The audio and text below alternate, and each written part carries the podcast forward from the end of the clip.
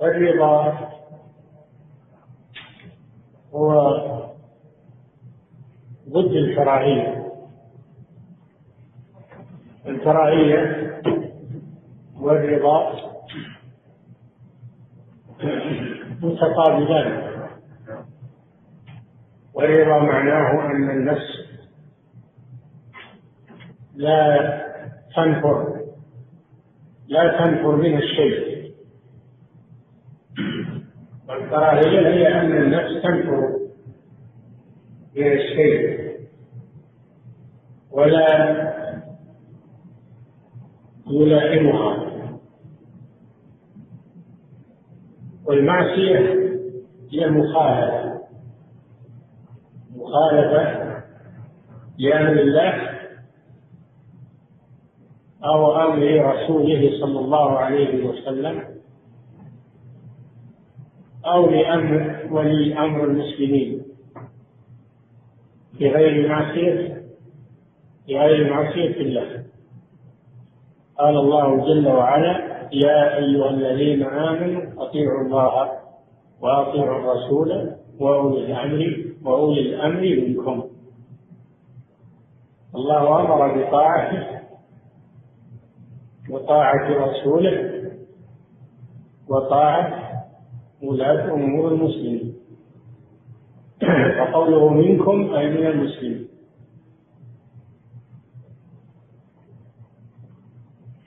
فإذا كان ولي الأمر مسلما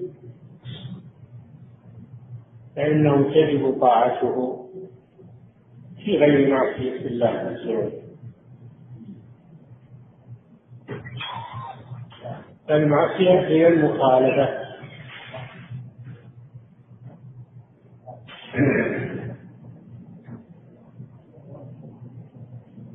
والله جل وعلا يبغض المعاصي ويكرهها ولا يرضى لعباده الكفر. والمؤمن يحب ما أحبه الله ويبغض ما أبغضه الله من الأعمال ومن الأشخاص. هذا هو المؤمن تكون محبته وكراهيته تابعتين لمحبة الله وكراهية الله. هذا هو المؤمن. يحب ما أحبه الله ورسوله ويكره ما يكره الله ورسوله. هذا مقتضى الإيمان. والله يكره المعاصي المخالفات ويكره العصاة والمخالفين. كل بحسب مخالفته.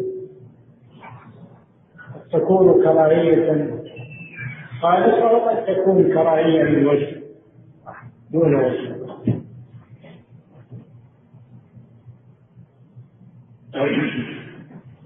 فكراهية المؤمن ومحبة المؤمن تدور تدوران مع محبة الله وكراهية الله. هكذا المؤمن. وهذا من علامات الإيمان. الذي يرضى بالمعصية هذا يرضى بما يكرهه الله. يرضى بما يكرهه الله. ويكون مخالفا لله عز وجل. يكون هذا إما منافيا للإيمان وإما منقصا للإيمان بحسب درجات تلك المخالفة. وهذا أصل عظيم. هذا أصل عظيم. أن المؤمن ينظر إلى ما يحبه الله فيحبه وينظر إلى ما يكرهه الله فيكرهه. وجاء الأثر عن بعض السلف لا يكون الإنسان مؤمنا حتى يكون ما يكرهه الله أمر عليه من الصبر. أمر ريقه من الصبر هذا هو المؤمن المؤمن لا يرضى بالمعصية سواء منه أو من غيره. سواء رآها أو بلغته.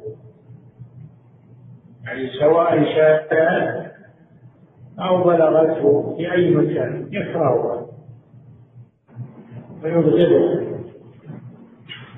نعم. روي عن عبد الله بن مسعود رضي الله عنه قال ألست إن لم يعرف قلبك المعروف وينكر المنكر نعم. لا بد من إنكار المنكر بالقلب. وهذا هو بغض المعاصي. بغض المعاصي إنكار المنكر بالقلب. هذا لا بد منه. من لم يكن في قلبه إنكار للمنكر فليس بمؤمن قال صلى الله عليه وسلم من رأى منكم منكرا فليغيره بيده. فإن لم يستطع فبلسانه فإن لم يستطع فبقلبه وذلك أضعف الإيمان. وفي رواية وليس وراء ذلك من الإيمان حبة خرق وهكذا يروى عن ابن مسعود أنه قال هلك من لم ينكر المنكر بقلبه. فالمدار والأصل على القلب. ولا بد من هذا ولا أحد يمنع من ولا أحد يمنع من كراهية القلب. ما أحد يستطيع السيطر على قلبه إلا الله سبحانه وتعالى. لا أحد يجبرك على أن تحب المعصية أبدا. ولا أحد يمنعك على أن تكره ولا أحد يمنعك من أن تكره المعصية. ما أحد. يسيطر على القلوب إلا الله سبحانه وتعالى. أما اليد وأما اللسان فهذا حسب الاستطاعة. وأما إنكار المنكر بالقلب فهذا كل يستطيع. ولا أحد يمنع من كراهية القلب أو محبة القلب أبدا. إلا الله جل وعلا. فهذا معنى قول ابن مسعود. في هذا الأثر أفضل من قوله صلى الله عليه وسلم فمن لم يستطع فبقلبه وذلك أضعف الإيمان وفي رواية وليس وراء ذلك من الإيمان حبة خردل وعلامة أن الإنسان يكره المنكر بقلبه أن يبعد عنه أن يبتعد عنه. أما أن يقول أنا أكره المنكر بقلبي وهو لا يبتعد عنه فهذا ليس بصحيح. هذا ليس بصحيح. إذا كان صادقا لأنه يبغض المعاصي ويكره أهلها فإنه يبتعد عنها ولا يجالسهم ولا يشاركهم إلا على وجه المناصحة والدعوة إلى الله عز وجل. أما أن يجالسهم ويضاحكهم ويستأنس بهم ويقول ممكن ذوي أعمالهم ولا أنا أرى أنهم يعصون الله لكن أنا أكره بقلبي. ويجالسهم ويؤكلهم ويشاهدون هذا قبلة ليس ليس بصالح فإن بني إسرائيل. كان ينهى بعضهم بعضا عن المعصية. ثم بعد ذلك لا يمنعهم أن يجالسوا أهل المعاصي وأن يؤكلوه يشاهدون فلما رأى الله ذلك منهم ضرب قلوب بعضهم ببعض فلعنهم على لسان داود بن مريم قال تعالى لعن الذين كفروا من بني إسرائيل على لسان داود وعيسى بن مريم. ذلك بما عصوا وكانوا يعتدون. كانوا لا يتناهون عن منكر. فعلوه. قد بين النبي صلى الله عليه وسلم. هذه الآية لأن أحدهم كان يلقى أخاه على المعصية فينهاه. ثم يلقاه فينهاه ثم بعد ذلك يترك النهي ويجالسهم ويشاركهم. ويقول أنا نهيتهم وانكرت عليهم فلما رأى الله ذلك منهم لعنهم على لسان داود وعيسى بن هذا شيء. واجب أنه لا بد من إنكار المنكر بالقلب. وأن علامة الصدق في ذلك أن يبتعد عن مواطن المنكرات. ولا يجالس أهلها ويستأنس بهم. أما أنه يجلس معهم أو يأتيهم من الإنكار والتعليم والدعوة إلى الله هذا شيء مطلوب. أما أنه يجلس معهم على وجه المؤانسة وعدم وعدم الإنكار عليهم فهذا هو المذموم وهو الذي رتب الله عليه اللعنة. كما قال صلى الله عليه وسلم كلا والله تأمرن بالمعروف لتنهون عن المنكر ولتأخذن على يد السبيل لتأخذنه على الحق أطرا ولتقصرنه على الحق قصرا. أو لا يغلبن الله قلوب بعضكم ببعض ثم يلعنكم كما لعنهم. قد لا يكون لك سلطة تغير باليد ولا يكون لك قدرة تنزل باللسان. لكن القلب ما أحد يمنع منه أبدا ما أحد يمنع. من أن تنكر بقلبك وإذا أنكرت بقلبك لا يجوز لك أنك تبقى مع العصاة من غير إنكار عليهم. نعم.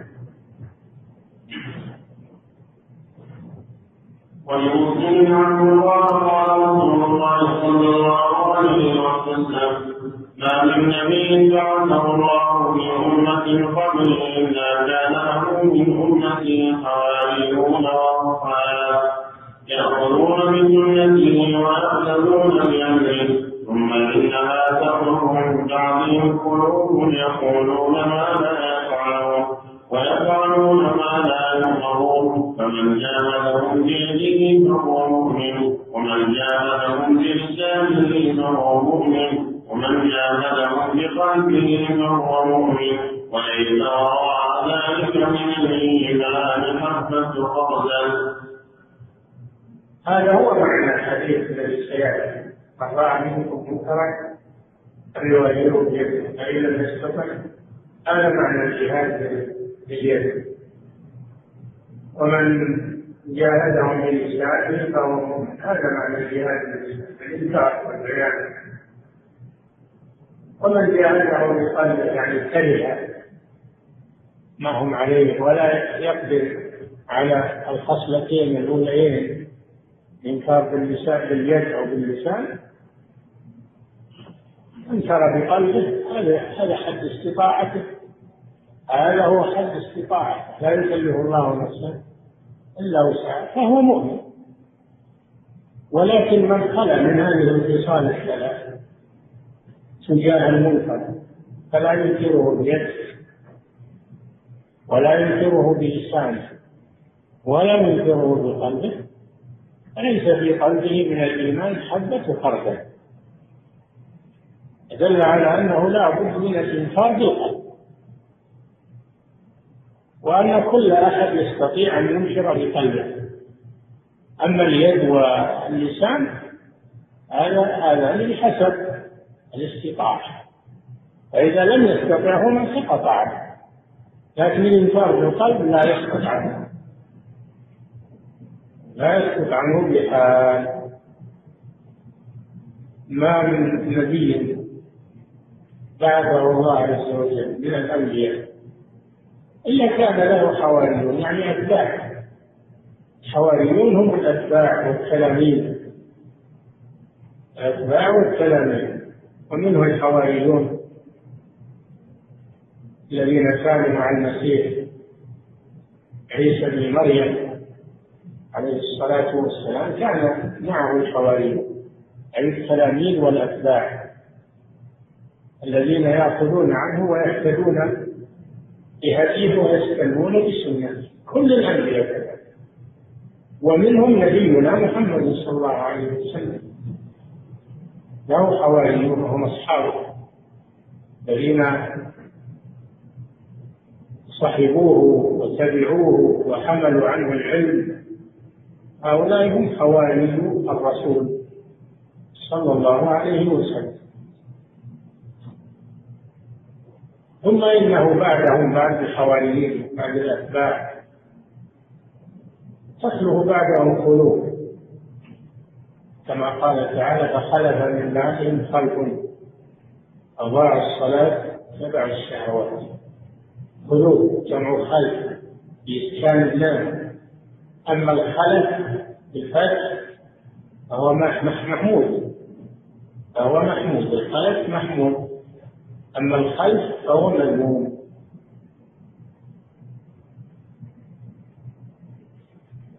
تخلو بعدهم قلوب قال تعالى فخلف من بعدهم خلف ورثوا الكتاب. يأخذون عرض هذا الأدنى ويقولون سيغفر لنا.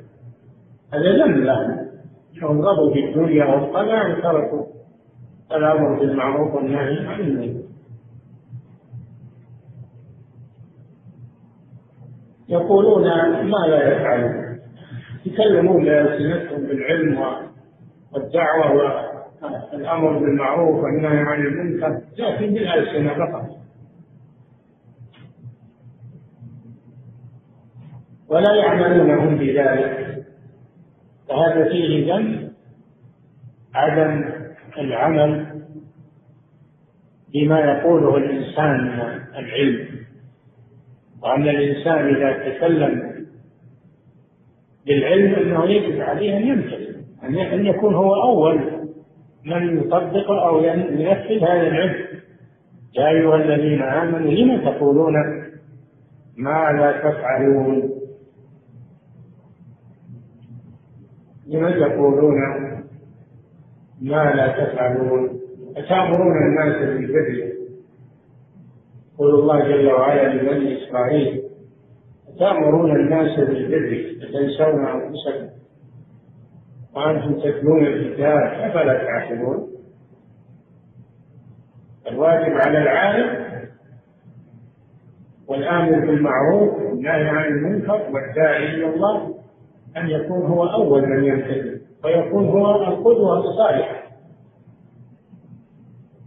الشاعر يقول لا تنهى عن خلق فتاتي مثله عار عليك إذا فعلت وخيم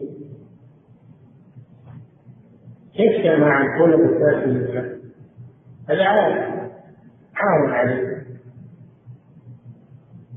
يفعلون تقولون ما لا يفعل. ويفعلون ما لا يفعل. هذا المشكلة. أفعالهم تخالف أقوالهم. وأيضا يفعلون أفعالا لم يؤمروا بها. هذا هو الاتباع في الدين. هذا هو الابتداع في الدين فيتركون يتركون ما هم به ويفعلون ما لم يؤمروا به من البدع والمحدثات. هذا فيه ذنب أهل البدع. الذين يفعلون ما لا ما لا يؤمر والواجب أن يكون المسلم متبعا لا مبتدئا فلا يفعل إلا ما أمر الله به ورسوله. ولا يحدث شيئا من عنده قال صلى الله عليه وسلم من عمل عملا ليس عليه أمرنا فهو رد. في رواية من أحدث في أمرنا هذا ما ليس منه فهو رد. قال عليه الصلاة والسلام وإياكم ومحدثات الأمور. فإن كل محدثة بدعة وكل بدعة ضلالة. الواجب أن تكون أفعال الإنسان موافقة لما أمر الله به وأمر به رسوله صلى الله عليه وسلم. ولا يفعل فعلا لم يؤمر به في الشرع ويتقرب به إلى الله. هذا في الأمور الدينية. الأمور الدينية. تكون أفعال المؤمن موافقة لأوامر الله ورسوله ويكون متجنبا لما لم يشرعه الله ورسوله.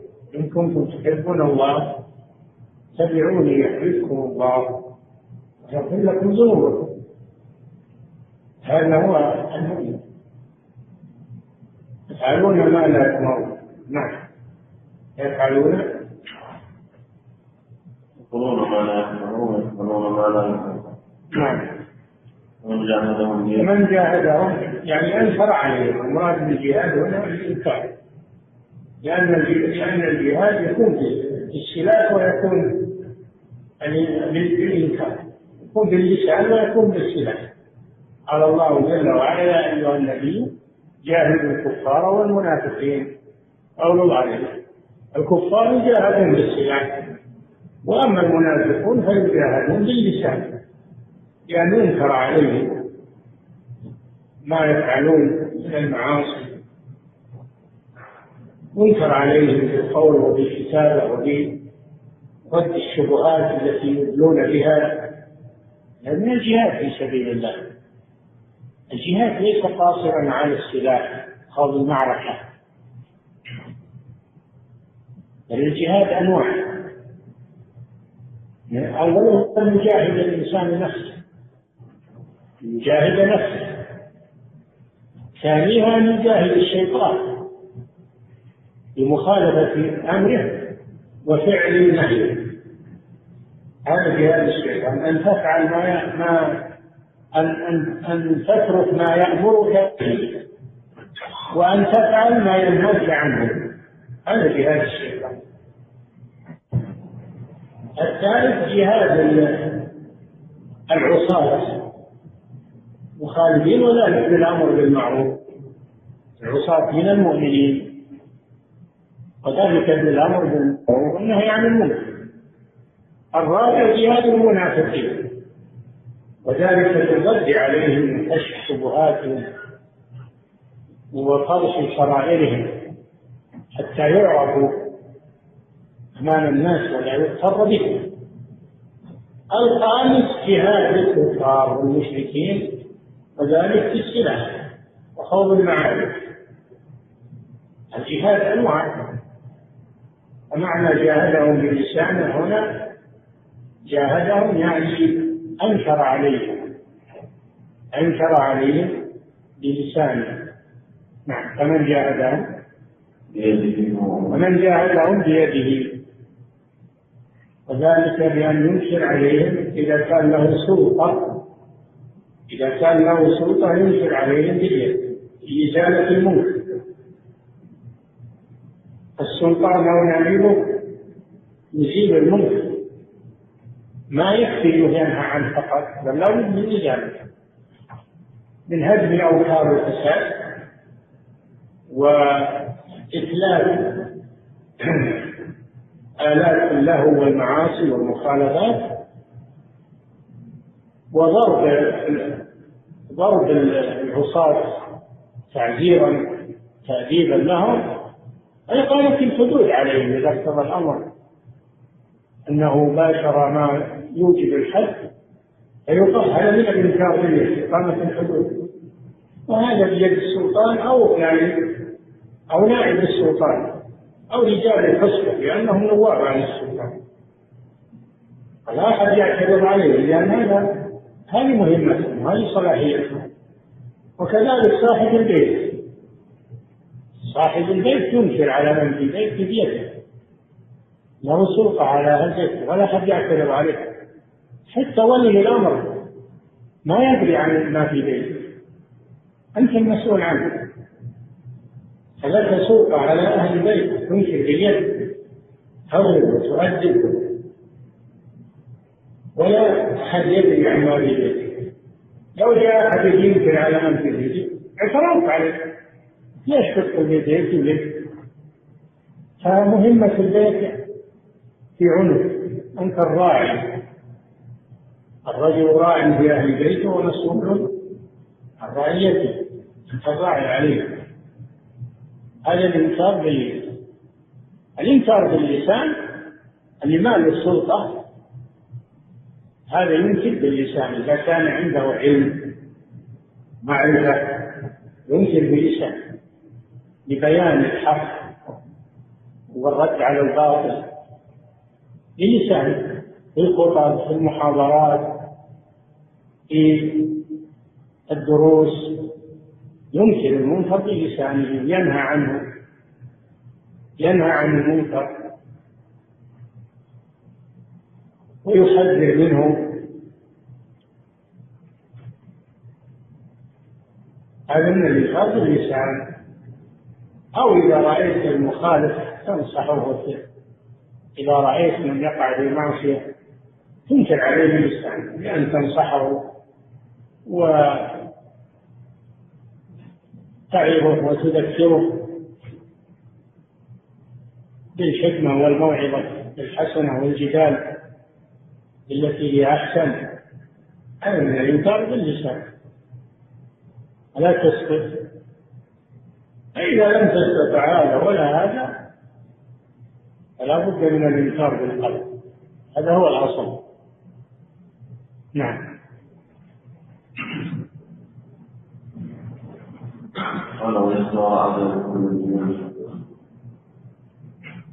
هذا وليس وراء ذلك يعني اللي ما ينكر بقلبه ليس في قلبه إيمان هذا هو ودل على أن الإيمان يزيد وينقص وأنه أنه ينقص حتى يكون مثل حبة الخردل دليل على أن الإيمان ينقص ويكون مثل حبة الخردل وأنه يزيد حتى يكون أمثال الجبال الإيمان يزيد وينقص نعم. وله عن ابي رضي الله تعالى عنه انها مرفوعا. إنه يستعمل عليكم الله وتعلمون وتنكرون. فمن كره فقد سلم ومن انكر فقد سلم ولكن من رضي وزال أي من كره بقلبه وأنكر بقلبه وفي رواية غير الصحيح بعد وسارع فأولئك هم المالكون نعم. ولاة الأمور يصبر. هم معصومون ليسوا معصومين. ولاة الأمور ليسوا معصومين. يصدر منهم مخالفات. وقد يحصل منهم معاصي. فهم ليسوا معصومين. ولا يتركون بدون أن يناصحوا. قال صلى الله عليه وسلم الدين النصيحة. قلنا لمن؟ قال لله ولكتابه ولرسوله ولأئمة المسلمين وعامته. ولي الأمر يناصح. بمعنى أنه يبين له الخطأ الذي يحصل بين له ذلك سرا بين الناصح والمنصور كما جاء في الحديث إذا من أراد أن ينصح هو ولي أمر فليأخذ بيده. فليأخذ بيده. ولينصحه. فإن قبل فبها وإلا فقد ذلك. نصيحة ولي الأمر ما تكون علانية عند الناس المجالس وذكر معارضه وذكر ما يقع منه. هذا يزيد الشر شرا. وهذا هو بذرة الخوارج. هذا هو بذرة الخوارج. فأول ما بذر هذه البذرة ابن سبأ الخبير. الذي صار يتكلم في أمير المؤمنين عثمان بن عفان رضي الله عنه خليفة الراشد تكلموا فيه المجالس يتجول بالبلدان حتى تبعه من تبعه ممن صدقوه وتأثروا به. بحجة أن هذا من إنكار المنكر. حجة هذا من إنكار المنكر. ولكن هذا إنكار الخاطئ. ليس الإنكار على الولاة بهذه الطريقة. الإنكار على الولاة يكون سريا توصل إليهم النصيحة ويبين لهم سرا بين الناصح والمنصور. فإن قبلوا هذا هو المطلوب وإن لم يقبلوا فإن الذمة تبرأ هذا هو نصيحة ولي ولي الأمر. أما الذين ينكرون في المجالس أو في المحاضرات أو في الخطب يحولون الناس على ولاة الأمور هذه منكر هذا هو المنكر نفسه. لأن هذا أشد هذا منكر أشد من المنكر الذي يفعله الوالي. هذا أشد لأنه يسبب الفتنة ويهيج الفتنة. يسبب الخروج على ولي الأمر يسبب سفك الدماء. كما حصل؟ كما حصل في من آه، حصل منهم بوادر سيئة هذا هو المنكر نفسه. وليس إنكار المنكر بهذه الطريقة مع ولاة الأمور. ليس إنكار المنكر على ولاة الأمور يكون بالعلانية أمام الناس. وإنما يكون بين الناصح وولي الأمر داخل للفتنة والمعتزلة والخوارج أنكروا علانية فحصل ما حصل. من سفك الدماء ومن ما لا يخفى مما حصل للأمة من الخلل. بسبب الإنكار على ولاة الأمور علانية أمام الناس حصل ما حصل. ومن أصول المعتزلة الأمر بالمعروف والنهي عن المنكر. الذي يسمع الكلام بهذا طيب. الأمر بالمعروف والنهي عن المنكر هذا شيء طيب. لكن هم لا يقصدون هذا يقصدون الخروج على ولاة يسمون الخروج على ولاة الأمور أنه من إنكار المنكر. يسمونه من الأمر بالمعروف والنهي عن المنكر. طبعا الاسم على غير مسمى. باب ذكر تمني المعصية والحرص عليها. نعم.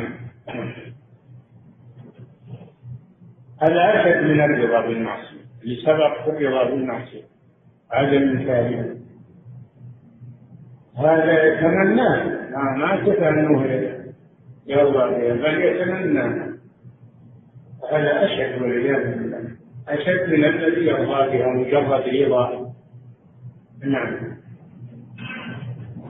الصحيحين عن ابي بكر رضي الله عنه ان رسول الله صلى الله عليه وسلم قال إذا التقى المسلم إذا التقى المسلمان بسيفيهما فالقاسم والمقتول في النار قالوا يا رسول الله هذا القاسم فما كان المقتول؟ قال إنه كان حريصا على قتل صاحبه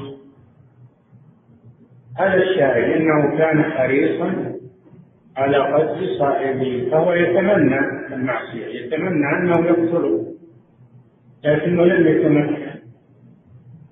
فقتل وهو على هذه المله يتمنى. يتمنى المعصيه كان حريصا على قتل صاحبه. فعذبه الله بنيته والعياذ بالله. اذا التقى المسلمان بسيفيهما الله جل وعلا نهى عن قتل المسلم. نهى عن قتل المسلم. النبي صلى الله عليه وسلم نهى.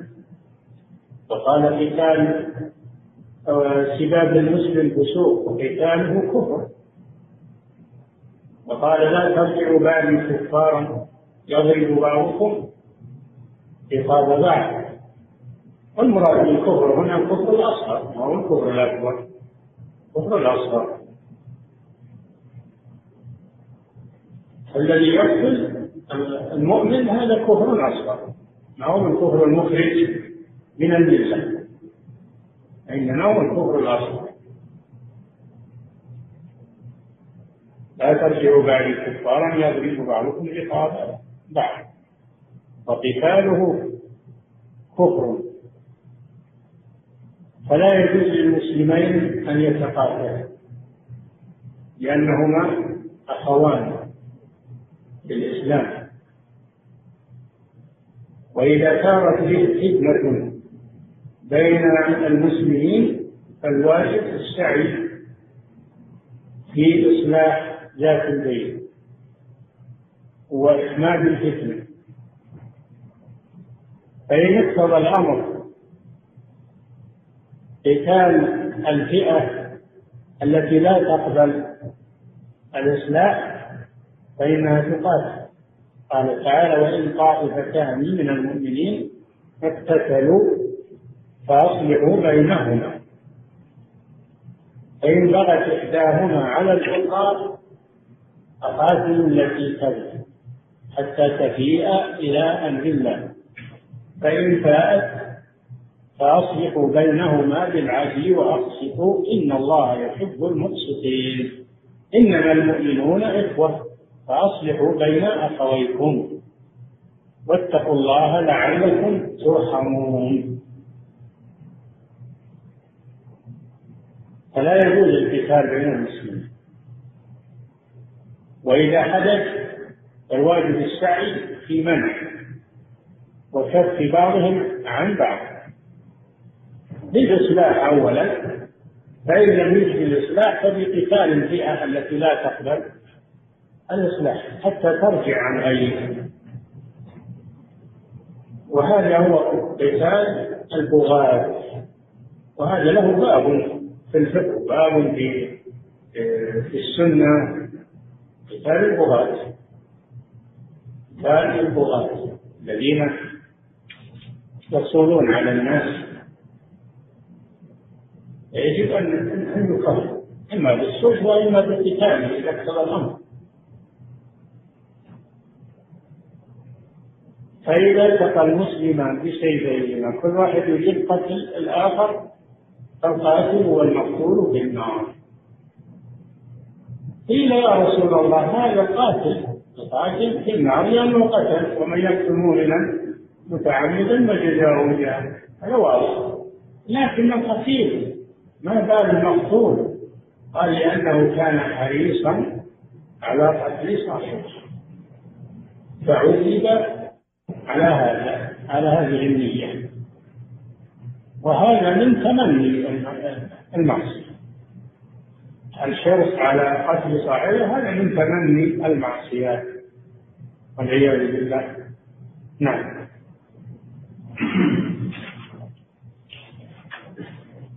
وعن أبي كبشه العنزاني رضي الله عنه مرفوعا مثل هذه الأمة كمثل أربعة رجال.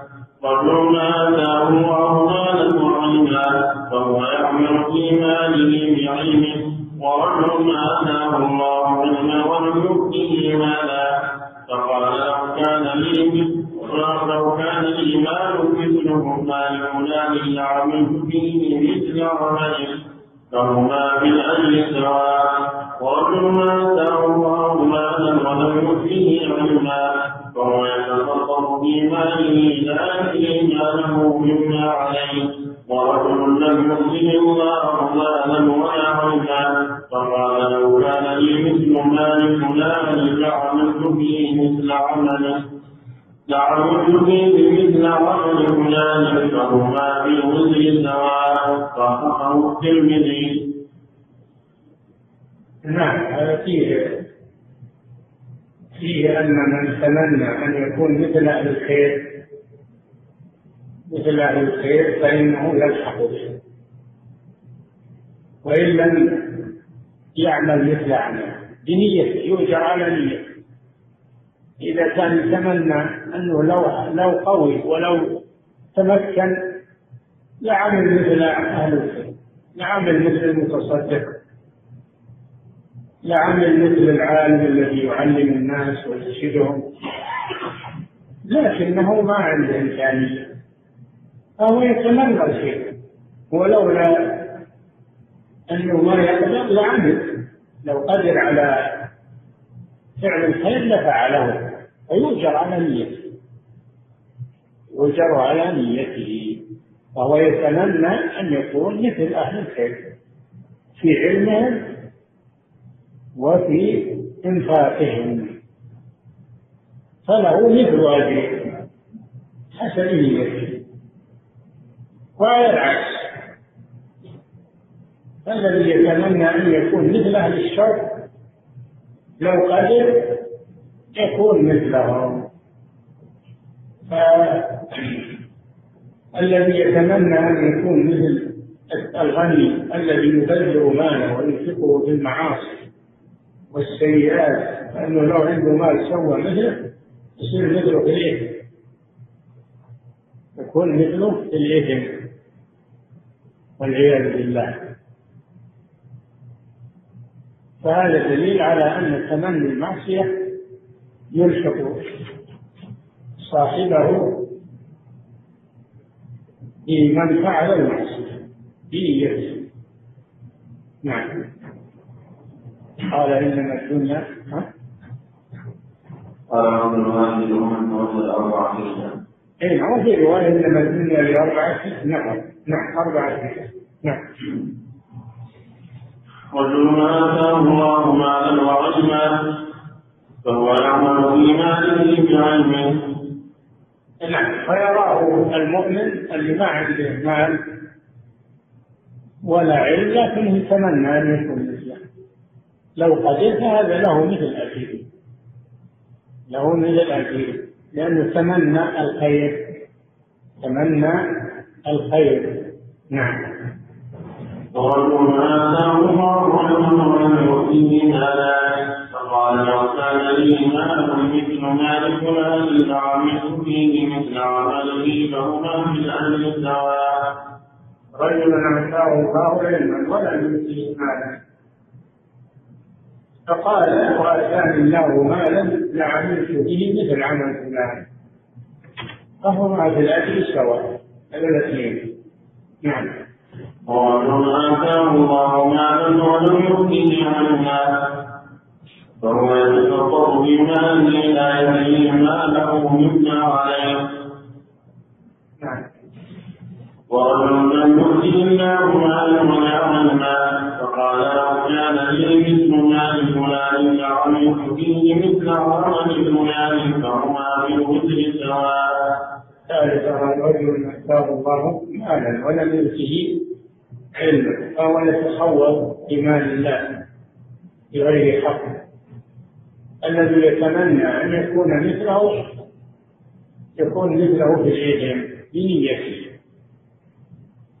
والرابع رجل لم يؤته الله مالا ولا علما ويتمنى أن يكون مثل أهل الشر فيكون مثله. ورجل الرابع رجل لم يؤته الله مالا ولا علما. نعم. نعم. ورجل لم يؤته الله مالا علما فقال لو كان لي مثل مال فلان لعملت فيه مثل عمل فلان فهما في الوزر سواء لم يؤتي الله مالا ولا علما يتمنى ان يكون مثل الرجل الذي اتاه الله مالا ولم يؤته علما ف... وانه يعمل مثل عمله فهما في الاثم سواء هما في الاثم سواء الذي أتاه الله مالا ولم يؤته علما فهو يتحول.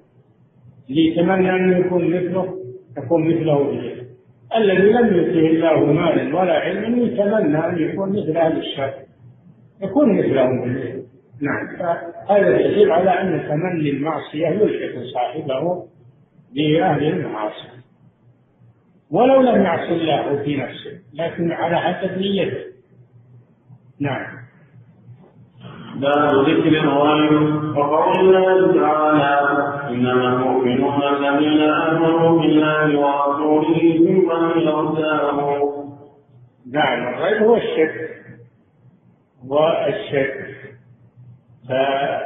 فالمؤمن لا يكون عنده شك ولا ريب ولا يكون مترددا في إيمانه وإنما يكون صادقا في إيمانه. أما الذي عنده شك وعنده ريب فهذا لا يكون مؤمنا. لا يكون مؤمنا. قال الله جل وعلا إنما المؤمنون الذين آمنوا بالله ورسوله ثم لم يرتابوا. فدل على أن الذي يرتاب في ايمانه ليس مؤمن. اللي عنده شكوك في الايمان هذا ليس بمؤمن. والشك هو التردد بين أمرين. الشك هو التردد بين أمرين. لا مرجح لأحدهما على الآخر. يقول يمكن أن القرآن انه حق يمكن أنه أنه ما هو حق يمكن الرسول صادق ويمكن أنه ما هو صادق. عنده شك في العياذ بالله.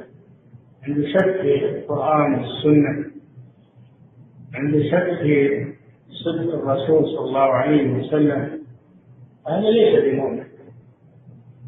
ولم يرتابوا المؤمن يكون صادق الإيمان ما عنده شك ولا ريب فهذا مما يؤكد على المسلم أن يتفقد إيمانه. وإذا صار عنده شيء أن يستعذ بالله من الشيطان الرجيم. وإذا جاءه وسوسة في في نفسه فليكتمها ولا يتكلم بها. إنها لا تضر. لكن إذا نطق بها ضرته نعم. وقوله تعالى والذين يؤمنون بما أنزل إليك وما أنزل من قبلك وبالآخرة هم يوقنون. أولئك على هدى من ربهم وأولئك هم المفلحون. في أول سورة البقرة قال تعالى بسم الله الرحمن الرحيم ألف لام ذلك الكتاب لا ريب فيه هدى للمتقين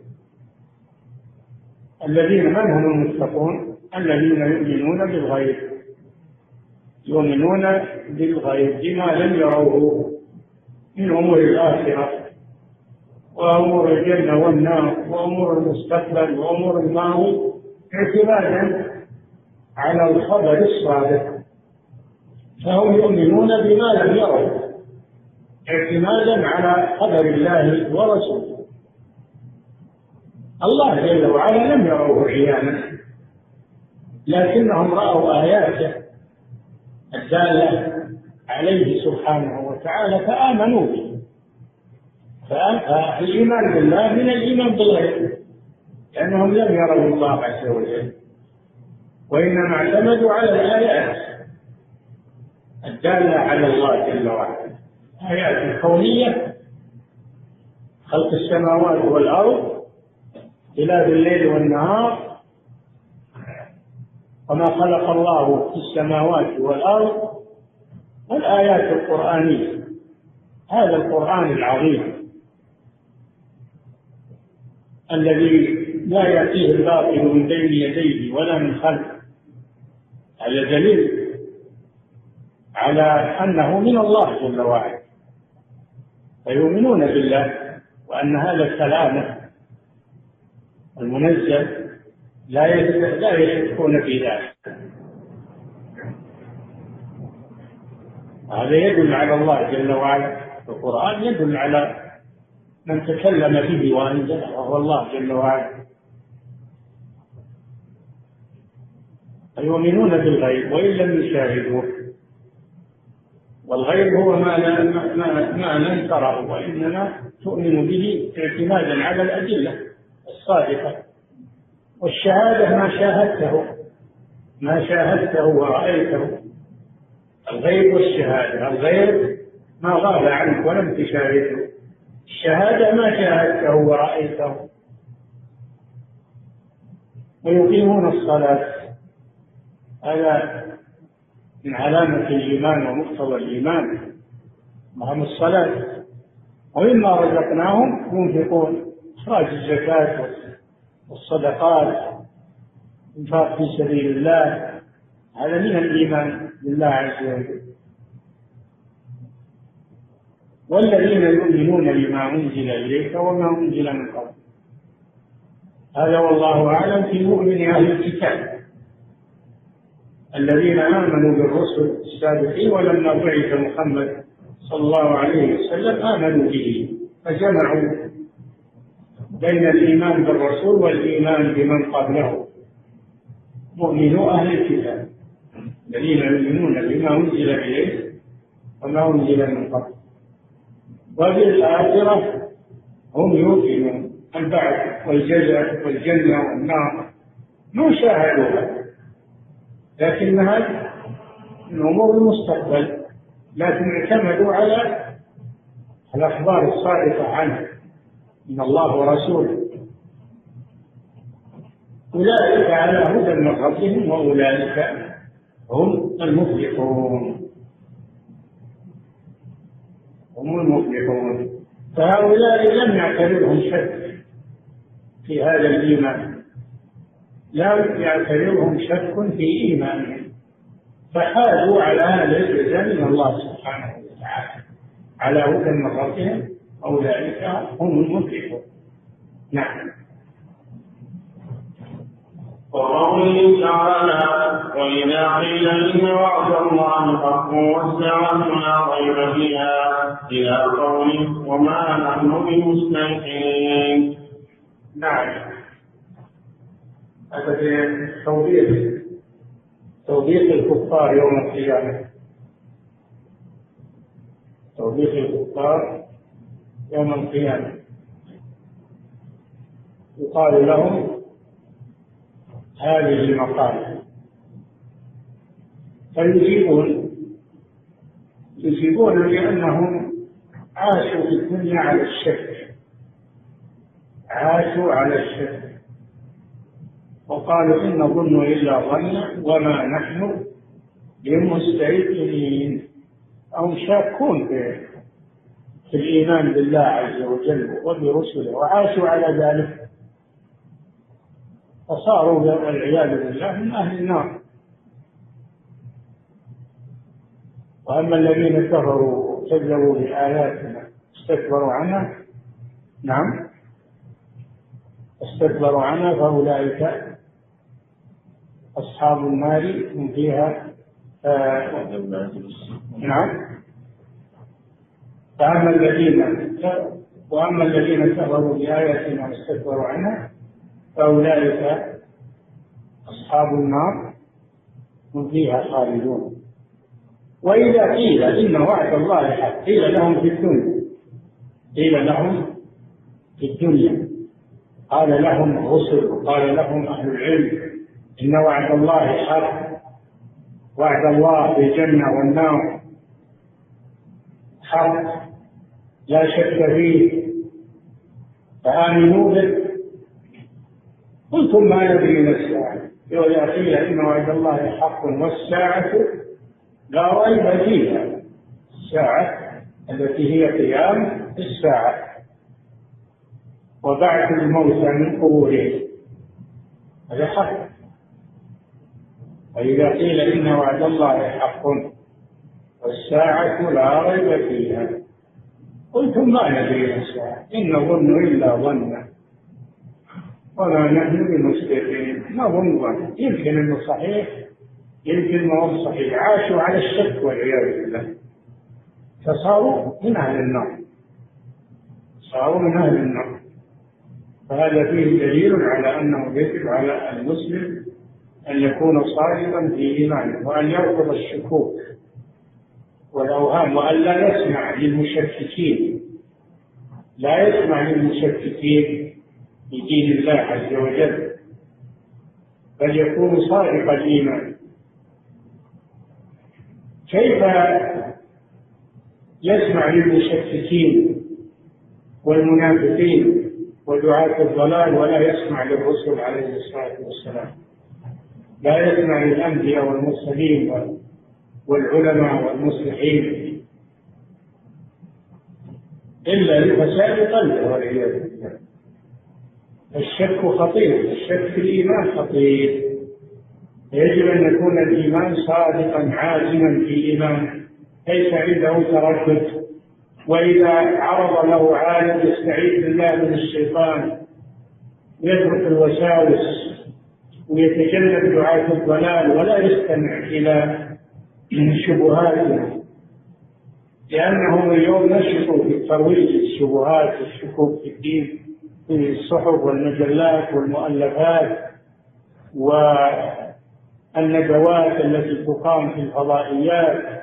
يشككون في الدين يشككون في دعوة الرسل يشككون في الآخرة. فيجب الحذر منهم. نعم.